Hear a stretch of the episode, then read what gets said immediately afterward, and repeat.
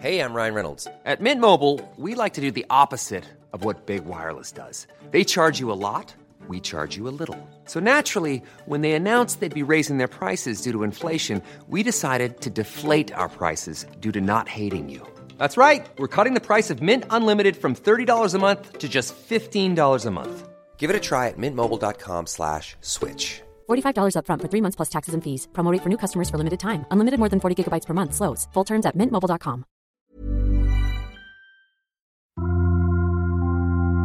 Témoignages, faits de société, grandes et petites histoires, émotions et souvenirs.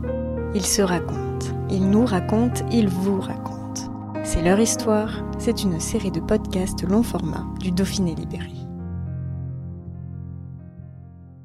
L'homme chevreuil Geoffroy Delorme sera l'un des invités du festival du Grand Bivouac à Albertville.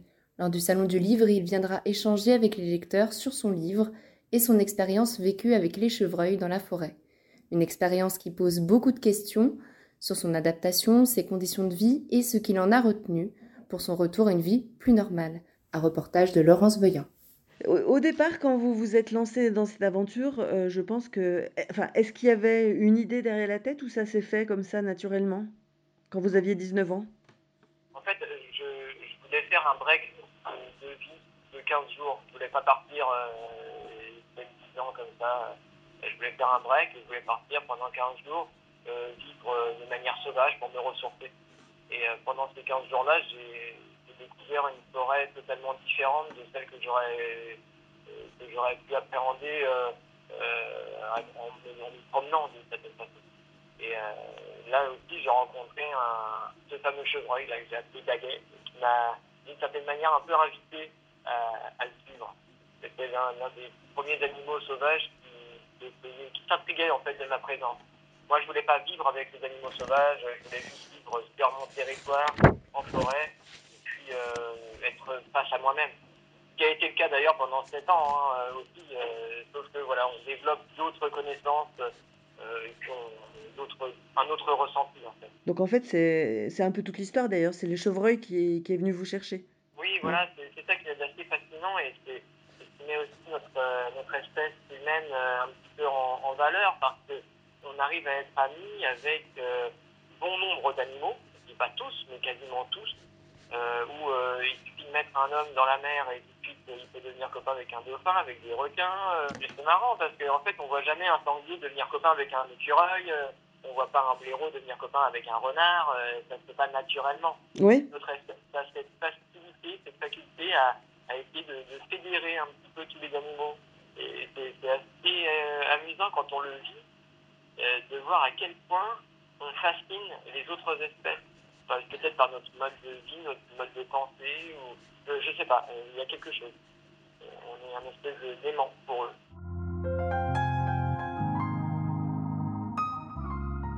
C'est un petit peu, vous savez, le, le principe de, de enfin, l'écologie corporelle, si vous voyez un petit peu ce que je veux dire, les, premiers immerseurs écologiques comme euh, John Muir, euh, qui, ont fait naître une conscience écologique chez les autres. Il y a des personnes comme ça qui étaient euh, dans l'immersion, qui sont par- parfois parties pendant de très longues semaines, voire de très longs mois dans des endroits hostiles. Ils se sont imprégnés des éléments, ils ont découvert des nouvelles sensations qui venaient de l'extérieur, qu'ils ont mis à l'intérieur d'eux-mêmes. Et euh, quand ils sont revenus à la société, ils ont expliqué aux gens ce qu'ils avaient vu, ce qu'ils avaient ressenti, sans forcément décrire précisément, scientifiquement les choses, mais ça a fait naître une prise de conscience chez les autres pour améliorer notre société. Et en aucun cas, c'était pour la détruire ou pour euh, l'annuler. C'était à chaque fois dans un sens d'évolution. Vous expliquez un peu que l'alimentation vous êtes adapté petit à petit, puis qu'au début vous retourniez régulièrement chipper un peu dans les placards euh, de vos parents, euh, que le froid finalement il faisait pas si froid et que votre corps s'est adapté. Mais je me disais comment on fait pour s'adapter euh, à l'absence d'autres êtres humains? Est-ce que ça, ça vous a manqué? Non, ça ne m'a pas vraiment manqué parce que j'ai toujours vécu euh, isolé. Oui, ce que vous disiez, vous alliez pas à l'école, ouais. Non, donc en fait, j'ai pas, si je vois pas un humain, voilà, c'est pas, ça va pas me, ça va pas me pourrir ma vie. C'est pas un besoin vital. Euh, j'ai- j'aime bien, j'aime bien voir les gens, mais j'aime pas forcément vivre avec eux. C'est pas quelque chose qui, adapter dans ma vie. Et par rapport à l'alimentation, donc ça, ça a été difficile? L'alimentation, c'est très très difficile. Ouais. D'abord, il fallait que je sois sûr de ce que je mange. Les bouquins, il n'y avait pas des bouquins de survivalisme qu'on trouve maintenant, il n'y avait pas de magazine, il n'y avait rien. Maintenant, on trouve des trucs facilement. Même pour ceux qui ont Internet, qui regardent, ils trouvent, à mon avis, deux, trois trucs.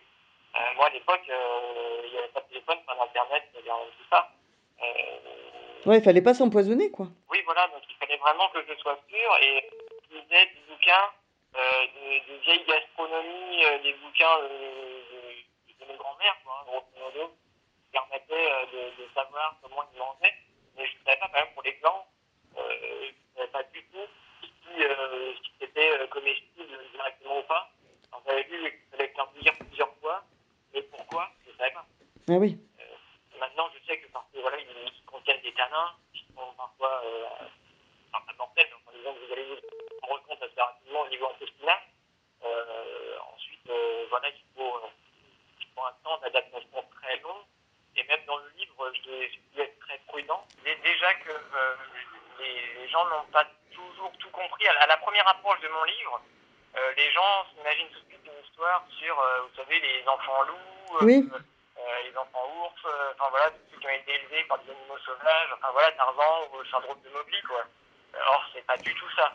Euh, je suis arrivé, j'avais déjà une, éducation humaine, je savais dire et faire, parler, j'avais tout d'un humain. Ensuite, j'ai décidé de me mettre à un autre niveau, celui de, la nature, et puis revenir ensuite vers le monde humain. Mais quand j'ai revu un peu l'humain pour la première fois, euh, voilà, je suis pas parti en courant. Euh, c'est en plus une forêt secondaire, donc les humains, on les voit tous les jours. Oui, vous étiez pas si loin, quoi. Euh, oui, voilà, et puis en fait, si vous voulez, dans, dans, la, dans la forêt, alors bon, évidemment, c'est plus sauvage que la forêt de, de, de, de les forêts parisiennes, hein, mais c'est quand même la Normandie, donc on est quand même un petit peu plus éloigné. Mais il y a beaucoup de villages et de villes qui se sont développés aux, aux alentours. Et euh, c'est pas une forêt qui est totalement euh, isolée. Et vous êtes resté, que, comment vous diriez, vous êtes resté un homme en vous adaptant, en vous rapprochant des chevreuils, mais vous êtes resté un homme dans, dans votre manière d'être? Ah oui, oui, de toute façon, on est obligé. Euh, aucun mmh. animal ne comprendrait cette attitude-là de toute façon. on ne peut pas devenir chevreuil, on ne peut pas devenir sanglier. on peut découvrir des nouvelles façons de vivre en, par mimétisme, par un déclic d'un coup qu'on va dire ah tiens ça c'est pas bête. Bah, je vais le mettre en place et je vais l'adapter à ma façon de vivre. Mais en aucun cas les chevreuils sont des professeurs euh, qui, vont vous apprendre euh, comment manger comment dormir. C'est on observe on regarde on dit tiens ça c'est pas con. Bon ben voilà je vais l'adapter. Est-ce que ça marche? Est-ce que ça marche pas? C'est une question euh, en fait, d'apprentissage, mais toujours à soi-même, toujours en tant, que, en tant qu'humain. Et qu'est-ce que vous avez ramené alors, peut-être comme manière de vivre ou euh, de, de, de, cette expérience? Euh, Beaucoup la cueillette. La... En fait, ce qu'on, ce qu'on ramène, c'est que euh, on ne peut pas repartir dans un système euh, de frénésie d'achat, de frénésie de... On fait plus attention, on, on se pose des questions en se disant, est-ce que j'en ai vraiment besoin? Euh, Est-ce que c'est utile? Euh, est-ce que ça me ferait vraiment plaisir d'avoir ça ou est-ce que c'est beau et je le regarde euh, voilà, ne pas se laisser influencer. On est plus dans une, dans une logique de vie euh, simple, euh, sans vouloir se compliquer la vie avec des, avec des éléments de, consommation. Et ça, ça continue au fil du temps parce qu'il arrive des fois qu'on parte en voyage, qu'on vive des expériences, puis qu'on se dise, comme le confinement d'ailleurs, on s'est dit, ça, me ça nous changera, puis au final, ça nous a pas beaucoup changé. Vous, sur, ça vous a changé sur le long terme? Oui, ça m'a changé sur le long terme, euh, mais il faut, euh, il faut aussi voir que euh, c'est pas une, c'est pas une vie où on se refuse de posséder. C'est une vie où quand on possède, on entretient, où quand on crée, on respecte. En fait, c'est pas. Vous voyez, oui. vous pouvez très bien avoir une voiture. Euh, Qu'est-ce qui pollue le plus? Est-ce que c'est d'avoir une voiture et de la garder 15 ans, même si au bout de 15 ans, les normes de pollution sont plus les mêmes euh, ou est-ce que c'est de changer tous les deux ou trois ans et donc de faire de la voiture poubelle euh, assez facilement euh, ou au bout de la quatrième ou cinquième main plus personne n'en voudra et qu'elle va peut-être finir euh, au fin fond d'un désert ou, euh, ou au fin fond d'un ravin sans savoir comment la, la recycler la, la, vraie question elle est là c'est une vie aussi sans le jugement des autres c'est pas parce que moi j'ai vécu quelque chose avec la nature et avec les chevreuils que forcément je détiens la vérité. Mm. Euh, je ne veux pas rentrer dans le jugement des. Par exemple, face à un chasseur, euh, je ne vais pas lui dire qu'il a tort. Euh, je vais l'amener vers ma façon de voir pour lui expliquer. Lui va m'expliquer sa façon de voir. Et ensemble, on peut devenir des très bons chasseurs-cueilleurs. Moi, je ne chasserai jamais, mais euh, peut-être qu'un jour, je serai amené à manger le fruit de sa chasse, tout comme lui sera euh, amené à, à, à manger le fruit de la récolte. Vous continuez à les cueillir pour manger? Exactement, je, je, continue toujours à faire ça. J'ai toujours euh, ce, euh, cette espèce de, de besoin, euh, non pas de, de nécessaire, euh, mais c'est vital pour moi Mmh. d'aller chercher euh, les, les, châtaignes, les orties, d'aller chercher les, les, plantains. je vais faire, je vais en fait avoir une, une utilisation même un petit peu plus de l'habillement plus que du médicament. Euh, par exemple, on va prendre, on va faire son sirop de, de bouillon blanc. Alors c'est une grande plante, vous savez, c'est des grandes plantes jaunes que vous avez beaucoup aussi d'ailleurs euh, en, en, Savoie. Euh, on appelle ça le bouillon blanc, ouais. ou Vierge de Notre-Dame, hein, ça, ça dépend. le vrai nom scientifique, c'est Molène noire. Donc il a plusieurs noms. mais en fait, on récupère une fleur chaque jour, une fleur jaune. Hein, et euh, ensuite, on va les mettre euh, dans un pot. Et puis, quand on va avoir un petit peu mal à la gorge ou on va pas se sentir forcément bien, on va le mettre, euh, on va le faire passer dans, dans l'eau bouillante. Et ensuite, on va le filtrer parce qu'elle est pleine de, de, petits poils urticants. On va filtrer ça avec, de manière à ce que les poils restent sur le torchon. Et puis, on va boire le breuvage et ça, ça guérit les, les, les maux de gorge. Quand on vit dans la nature, en fait, il y a beaucoup d'opportunités qui se présentent et euh, il faut les saisir. Il y a des fois où on ne sait pas les saisir. La vie, c'est un peu ça. Mmh. Euh, Aujourd'hui, j'ai la chance de pouvoir euh, expliquer aux gens une, une, nouvelle façon de voir les choses, qui n'est pas dans l'imposition d'ailleurs de cette vision-là. Euh, ensuite, chacun est libre d'interpréter et d'appliquer par rapport à son propre mode de vie. On est tous tellement différents. Mmh. voilà, moi j'ai un mode de vie qui pour moi va être d'une certaine logique, et puis pour quelqu'un qui en plein cœur d'une grande ville, ce sera peut-être une autre logique, mais il pourra peut-être adapter certaines choses de ce que j'ai euh, transmis pour pouvoir euh, euh, se sentir lui-même un peu mieux. C'est tout le but de cette histoire-là, en fait. C'est découvrir et surtout ne jamais oublier qu'on est humain. Et aujourd'hui, notre société a une fâcheuse tendance à nous faire oublier tout ça. que nos sens ne valent rien, que nos pensées ne valent rien. Est dans une société? C'est quoi, c'est quoi alors pour vous être humain? C'est justement euh, écouter ses sens, écouter. Euh... Exactement, c'est savoir euh, faire la part entre son, son, instinct, nos cinq sens, notre pensée profonde, notre être. être. Il n'y a que l'humain qui peut être réellement. Mm. c'est d'ailleurs pour ça qu'on dit être humain, je pense. Il Mm. y, a, y a quelque chose qui est assez paradoxal, c'est que quand on vit dehors, euh, l'individu est primordial parce que c'est ma vie et euh, si je meurs, euh, bah, évidemment, il n'y a plus rien derrière. Mmh. Mais l'individu fabrique la société parce que c'est la somme des individus qui vont faire la société. Et aujourd'hui, euh, beaucoup, beaucoup de, de, de personnes sont persuadées que c'est la société qui forge les individus. Et c'est une énorme erreur parce mmh. que en fait, ça lisse l'humain, ça lisse complètement la pensée humaine et ça empêche même l'évolution de, de, notre société. Juste une dernière question. Euh, de temps en temps, est-ce que ça vous, a, ça vous avez recommencé à retourner vivre dans la forêt quelques jours, quelques mois? Est-ce que vous êtes tenté? Est-ce que des fois vous avez envie de dire je lâche tout, j'y retourne? Alors quand je suis sorti, que l'histoire s'arrête en 2010, oui. pour moi elle s'arrête pas en 2010, je n'ai pas pu euh, revenir d'un coup dans la société humaine. Ouais. Il y a des sensations euh, qui sont euh, pas gérable. Vous vous retrouvez dans un appartement, par exemple, et vous avez l'impression de ne pas pouvoir respirer parce qu'il n'y a plus l'air, parce que vous êtes habitué à avoir le vent, un air plus frais en bas et toujours un peu plus chaud en haut. donc vous avez l'impression vraiment de faire un effort incroyable pour respirer quand vous êtes enfermé. Vous avez du mal à dormir sur un matelas. vous avez beaucoup de mal à vous alimenter avec des, en grande ouais. quantité en tout cas, parce que votre estomac est rétréci.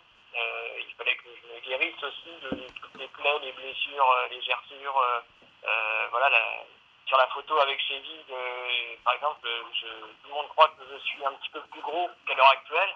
Mais en fait, c'est parce que j'ai la peau qui a gonflé. Vous savez, c'est un petit peu comme les, comme les SDF. Hein, D'accord, ouais.